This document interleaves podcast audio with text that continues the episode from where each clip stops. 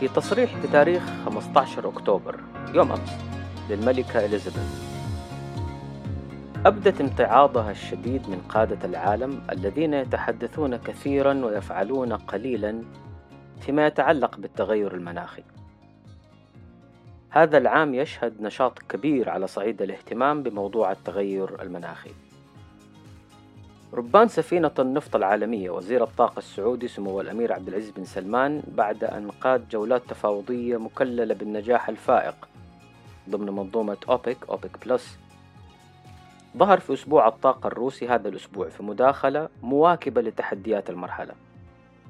وتحدث عن جهود المملكة الكبرى في التحول للطاقة المتجددة الطاقة النظيفة وكيف قمنا باستغلال غاز الميثان وكيف أن جهودنا ستثمر بأن نكون النموذج العالمي الذي يحتذى به في إنتاج المزيج المتنوع من الطاقة النظيفة المتجددة وتقليل الانبعاثات. لا تستطيع أي شركة في العالم أن تصل لمستوى أرامكو في هذا المجال أو تنافسها بحسب تصريح سمو الأمير الذي ختم مداخلته بأن سمو ولي العهد الأمير محمد بن سلمان سيستعرض الأسبوع القادم في الرياض تفاصيل وإنجازات ومبادرات السعودية في هذا المجال. الأسبوع القادم قمة ومنتدى مبادرة السعودية الخضراء بين 23 إلى 25 أكتوبر. بحضور القادة والضيوف من مختلف دول العالم لمناقشة إنجازات ومبادرات السعودية الخضراء ومبادرة الشرق الأوسط الأخضر. تستضيف مدينة جلاسكو بإسكتلندا من 1 إلى 12 نوفمبر. قمة المناخ العالمية أو ما يعرف بمؤتمر الأطراف كوب 26 وبحسب تصريحات السيد بوريس جونسون رئيس وزراء بريطانيا ستكون هذه الفرصة الأخيرة لقادة العالم للقيام بعمل ملموس على سبيل احتواء وخفض درجة حرارة العالم. تعتبر قمة التغير المناخي أو مؤتمر الأطراف كوب 26 أكبر قمة تستضيفها المملكة المتحدة. يتوقع أن يحضرها أكثر من ثلاثين ألف مندوب. هذه الحلقة من بانكينج Unusual ليست عن التغير المناخي. ولا أريد أن أطيل في استعراض أهمية القضية ولا الآراء المختلفة حولها. هذه الحلقة عن المصرفية الخضراء Green Banking. يمكن أكثركم على اطلاع عن تحديات المناخ والاستدامة والبيئة والطاقة المتجددة وغيرها من المواضيع في هذا الإطار. لكن أعتقد مجموعة لا بأس بها ممكن أول مرة تسمع عن هذا المصطلح Green Banking. ويمكن بعضكم سبق له الاطلاع على مواد مختلفة تتناول الاستدامة بتركيز كبير على الجانب البيئي منها فقط. لكن الحقيقة هي أنه الإطار الفكري للاستدامة في أحدث صوره يشمل المنظور البيئي والمنظور الاجتماعي ومنظور الحوكمة وهو ما يعرف اختصارا ب ESG المهتمين ممكن يبحثوا أكثر وإذا استخدموا بس ESG بيحصلوا نتائج جيدة للتوسع والاستزادة. آخر 15 سنة حصل اهتمام كبير بإصدار تقارير عن جهود الشركات في الالتزام بممارسات الاستدامة. لكن غياب معيار متفق عليه أو إطار منظم ومعتمد بيخلي عملية المقارنة صعبة. البنوك يمكن دورها متأخر شوية في هذا المسار جهودها متواضعة وهذه مشكلة عالمية مع فوارق واضحة في نضج هذه الممارسات إذا قارنا بين عدد من الأسواق. الجهد المبدئي من البنوك كان بإدارة نفاياتها وانبعاثاتها أولا وتظل جهود محدودة لكن بهذه الطريقة بدأت أو دخلت البنوك لعالم الاستدامة. جزء من دوافع البنوك للتحول إلى ممارسات أكثر استدامة هو الاهتمام بالسمعة وأيضا التحول في اتجاهات المستثمرين والعملاء. ورغبتهم أنهم يتعاملوا مع مؤسسات مسؤولة أخلاقيا وبيئيا واجتماعيا. وبدأ يتزايد الطلب من المستثمرين على تقارير الاستدامة للاطلاع عليها واتخاذ قرار الاستثمار من عدمه. في دراسة منشورة لمشروع رصد الكربون والمحاسبة المناخية وجدت أنه أكثر من 70% من أكبر الشركات في العالم من حيث انبعاثات الكربون لم تكشف عن كل المخاطر في إفصاحاتها لعام 2020 وأنه 80% من عمليات المراجعة لم تظهر دليلا على أنه قد تم تقييم المخاطر. الصراع الأخلاقي داخل المصارف التقليدية أو الشركات بالعموم منبعه بوجه عام الفريدمانية الطاغية على طريقة التفكير والأداء بنظرة ضيقة قصيرة الأجل. ولما أقول فريدمانية أنا أقصد الاقتصاد الشهير فريدمان. الهدف الوحيد من الشركة في نظريته هو تعظيم الربحية. Profit Maximization. هذه هي الكلمتين اللي يحفظها صم أي رئيس شركة عن مهمته ودوره. لما تتعارض الفرص خصوصا وبالتحديد لما تكون فرصة سوقية تقليدية ضد فرصة سوقية مستدامة لو فرضنا عوائد الفرصة المستدامة أقل خلينا نقول الفرصة السوقية التقليدية Market Opportunity تعطيك عائد 8% والفرصة المستدامة تعطيك عائد 6% أنت كرئيس تنفيذي لشركة مدير صندوق مدير أصول مدير استثمار أيا كان دورك أي فرصة تختار. وانت عارف في النهاية سيتم تقييمك على أداء هذه الفرص.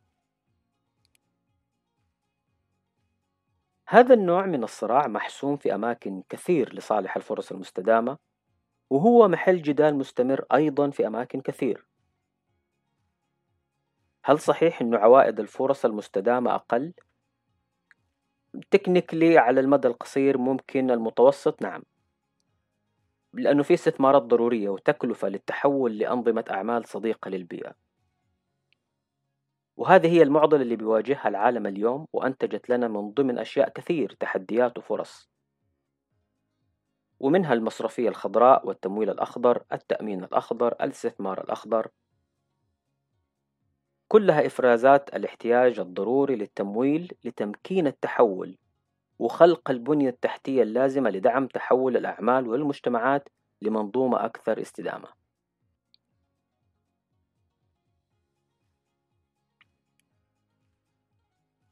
لكن كمان خلينا نقدم فكرة بسيطة من دراسة أجرتها هارفارد ولندن Business School. نظروا لاستثمار دولار واحد في عام 1993 في شركات ملتزمة بأجندة صديقة للبيئة. ولديها التزام عالي بمحاور الاستدامة. هذا الدولار حقق نمو إلى عام 2010 صار أو وصل تقريبا 23 دولار. مقارنة بفرص بديلة في شركات أقل التزاما بأجندة الاستدامة نفس الدولار حقق 15 دولار. الفرق على المدى الطويل واضح وملاحظ في العوائد بالإضافة إلى المنفعة الشاملة والمتعدية. من الناحية الاقتصادية دراسة بعد أخرى تنتهي إلى أن الاستثمار في مبادرات وتحول الأعمال لأنظمة أكثر استدامة هو استثمار مجدي ومجزي على المدى الطويل والأمثلة كثيرة. استنزاف الموارد ورؤوس الأموال في النمو الاستهلاكي غير المسؤول مؤشر واضح على غياب الحصافة وروح القيادة الحقيقية وبوصلة التوجيه الأخلاقي السليم نحو القضايا التي تهم الإنسانية. المصارف العالمية العملاقة تقع على عاتقها مسؤولية كبيرة للقيادة بالمثال والاهتمام بضبط أنشطتها. لكن روح المبادرة والقيادة لفعل ما هو صائب تصطدم بالواقع التنافسي في السوق. وهي مجرد مثال آخر لمعضلة السجين كلاسيكية Prisoner's Dilemma. جميع اللاعبين في السوق يعلمون تماما ما الذي ينبغي فعله ولا أحد يبادر بالتحرك أولا. ببساطة أنا كمصرف عملاق عندي التزامات وتوقعات ربحية من حملة الأسهم والملاك وضغوط محللي الأسواق المالية وكالات التصنيف. إيش يضمن لي؟ لما ألتزم بأجندة خضراء أجندة مستدامة في التمويل والاستثمار قيادة فرص الاندماج والاستحواذ إنه منافس اللدود والشرس يتصرف بنفس القيم وما يروح يقتنص الفرص اللي أنا فرضت عليها أجندة خضراء ويعطيهم عروض أقل قيودا وأكثر مرونة. خليه هو يلتزم أول وأنا لو هو التزم بلتزم. والمصرف الآخر عنده نفس المعضلة خليه هو يلتزم أول وأنا بلتزم. ونفضل مكانك راوح. سيب وأنا سيب. هذه العقدة أو المعضلة أفرزت حاجة ملحة للتوسط والتحالف الجماعي. بالإضافة إلى حاجة ملحة أخرى لتشريعات تنظم العلاقة بين الأطراف المتشابكة وتوفر مرجعية مقبولة. وحاجة ثالثة لبيانات وتقارير دورية نستطيع من خلالها قياس الالتزام والتقدم. الأمم المتحدة من جهة الاتحاد الأوروبي من جهة الجي 7 الجي 20 جميعها وفرت منصات للحوار. تعتبر أهداف التنمية المستدامة العالمية مرجعية مهمة اليوم. مصدرها منظمة الأمم المتحدة. أحد أهم المحاور المرتبطة بموضوعنا اليوم عن المصرفية الخضراء هو السباق إلى صافي انبعاثات صفر بحلول عام 2050 اللي يبغى يبحث أكتر يستخدم Race to Zero ويقدر يتشعب من هناك لقضايا أخرى مرتبطة بالموضوع. في إبريل 2021 تم إنشاء التحالف المالي لصافي انبعاثات صفر ويعرف اختصارا ب GFANZ تم دعوة أكثر من 160 شركة تدير أصول حجمها تقريبا 70 تريليون دولار. تحالف جلاسكو المالي ال GFANZ تندرج تحت مبادرات أخرى لمدراء وملاك الأصول والبنوك وشركات التأمين. التحالف المصرفي لصافي صفر انبعاثات اللي هو Net Zero Banking Alliance. هذا خاص بالبنوك بدأ في أبريل 2021 جزء من مبادرة التمويل لبرنامج الأمم المتحدة للبيئة. هذا التحالف بدأ ب 43 بنك من 23 دولة يدير مجتمعين أصول تقدر ب 23 تريليون دولار. ولا يزال منذ ذلك الحين يستقبل انضمام بنوك جديدة للتحالف لعل آخر المنضمين الأسبوع الماضي مصرف الأمريكي العملاق جي بي مورغان تشيس. ليلحق بمن سبقوه من المصارف الأمريكية الكبرى مورغان ستانلي بانك أوف أمريكا سيتي جروب وغيرهم مثل يو بي إس إتش إس بي سي دويتشه بانك ستاندرد تشارترد بانكو سانتاندير وهو بنك تجزئة بنك أفراد من أوائل البنوك المنضمة للتحالف. هذا البنك عنده 148 مليون عميل. نقولها مرة تانية بانكو سانتاندير بنك أفراد عنده 148 مليون عميل. كم المبلغ اللي تحتاجه المبادرة عشان تقدر تحقق أهدافها؟ حوالي 100 تريليون دولار. عشان نقدر نحقق التحول المطلوب ونوصل لصافي صفر انبعاثات غازات دفيئة وننجح في تحدي الحفاظ على زيادة متوسط درجة الحرارة للكرة الأرضية تحت مستوى درجة ونصف مئوية. هو المستوى اللي لو تجاوزناه في تقدير العلماء راح يهدد الحياة البيئية والفطرية والزراعة ويقود لكوارث طبيعية أكثر حدة وإلاما وتدميرا وتكرارا مما نشاهده اليوم. دور المصارف يتطلب منها توجيه الأصول لرؤوس الأموال والتمويل لمشاريع تسهم في تحقيق هذا الهدف. أيضا هناك دور مهم من عمليات آه، إدارة المخاطر. التغير المناخي لا يهدد البيئة فحسب ولكن أثاره تمتد لتهدد صناعات وأسواق وأنشطة اقتصادية حيوية. فالمصارف عندها دور لترتيب الحوكمة الداخلية بناء السياسات الائتمانية والاستثمارية وأطر إدارة المخاطر المرتبطة تحديد الأهداف المرحلية نماذج الدراسة والتحليل والمراقبة وإصدار التقارير الدورية. ما عاد يقدر أي بنك محترم أنه يتصرف بروح لا مسؤولة ويقدم الربحية فقط على الالتزام بأهداف الاستدامة. وهذا واحد من التحولات المهمة في الفكر المصرفي آه، الحديث. بعيدا عن النظرة الشعبية المصارف اعتبارها بؤر جشع وطمع لا يهمها غير أرباحها.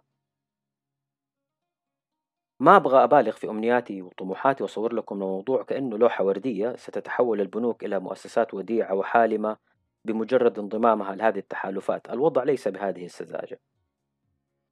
قضية المصرفية الخضراء نقدر نقول قضية عادلة وهامة وتتطلب من المصارف تطوير الكفاءات اللازمة لفهم واستيعاب هذا النوع من التحديات واقتناص الفرص التي تقدمها.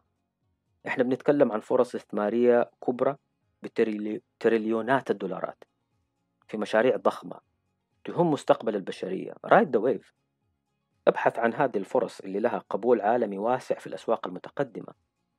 إقليميا هذا يعتبر تحدي ناشئ لمصرفي الخزينة والاستثمار الشركات صناديق الاستثمار الكبرى الصناديق السيادية يتطلب تطوير منتجات وخدمات ملائمة للتوجه المستقبلي 20 و 30 سنة قادمة. هذه هي الفرص النوعية اللي تبرز دور المصرفية الخضراء green banking أو green finance بالمجمل. نقطة أخيرة هل المصرفية الخضراء لها آثار على مصرفية التجزئة مصرفية الأفراد؟ نعم لها تأثير بالطبع. أو سأقتصر على مثال صغير يوضح الفكرة والفرص المستقبلية. مصارف التجزئة ال retail banks أهم أهم روافد ربحيتها التمويل التمويل الموجه للأفراد. إما في شكل قروض شخصية أو تمويل سيارات أو تمويل تملك العقارات. لما نتكلم عن دور مصارف التجزئة أو بنوك الأفراد في إطار المصرفية الخضراء نتكلم عن الفرص البديلة كيف ممكن تأثر مصارف الأفراد على سلوك الأفراد بتوجيههم لمنتجات أكثر استدامة. تخيل المرة القادمة التي تتوجه فيها لأحد المصارف تجد عرض لتمويل سيارة كهربائية بمعدل تكلفة سنوي. ال APR 3% ومقابله تلاقي عرض آخر لسيارة تعمل بالوقود.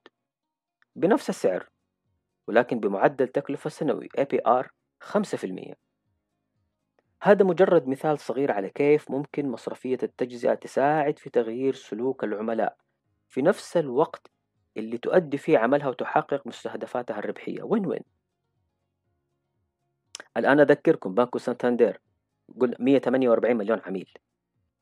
هدول يمثلوا الفرصة للأثر المستدام والمركب والمتعدي للتوعية بأهمية قضايا المناخ.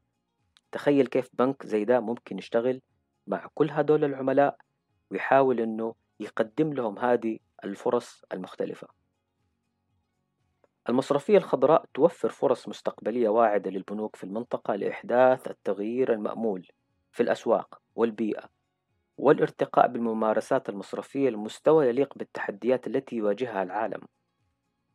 كذلك توفر الفرصة الملائمة لإلهام الأفراد لتبني سلوكيات أكثر استدامة ومسؤولية يتعدى نفعها الأثر المباشر على العميل ويصل لأسرته ومحيطه ومجتمعه نختم بخبرين من المنطقة لهما علاقة بالمصرفية الخضراء. الخبر الأول أعلن بنك الخليج الدولي جي آي بي يوم الأحد الماضي 10 أكتوبر نجاح الاكتتاب في أول قرض مشترك مستدام بقيمة 625 مليون دولار. الإقبال على الاكتتاب كان كبير وتعدى مليار ومئة مليون دولار هو ضعف القيمة الأولية للقرض كانت 500 مليون دولار. بنك الخليج الدولي مقر البحرين ويملك صندوق الاستثمارات العامة أكثر من 97% من أسهمه الخبر الثاني. أعلن بنك أبو ظبي الأول FAB First أبو ظبي بانك يوم الثلاثاء 12 أكتوبر انضمامه للتحالف المصرفي لخفض صافي الانبعاثات الكربونية Net Zero Banking Alliance. يعتبر أول بنك من الإمارات ومنطقة الخليج العربي ينضم للتحالف. بحسب بعض التصريحات فبنك أبو ظبي الأول هو أول بنك في منطقة الشرق الأوسط وشمال أفريقيا يصدر سندات خضراء ويمول مشاريع مستدامة بقيمة أكثر من 10 مليار دولار. هذا الشيء ساهم في حصول البنك على تقييم double A من Morgan Stanley Capital International.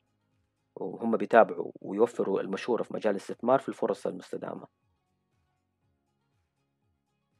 ختاما لا تنسوا تتابعوا قمة مبادرة السعودية الخضراء يوم 23 أكتوبر. سجلوا الموعد عندكم. والحلقة القادمة من Banking Unusual حتكون عن الابتكار في مجال التمويل العقاري. في كم فكرة في راسي ما اختمرت للآن لكن راح أحاول أرتب أفكاري وأطلع لكم بحلقة تستحق متابعتكم. شكرا لكم بانكينج Unusual.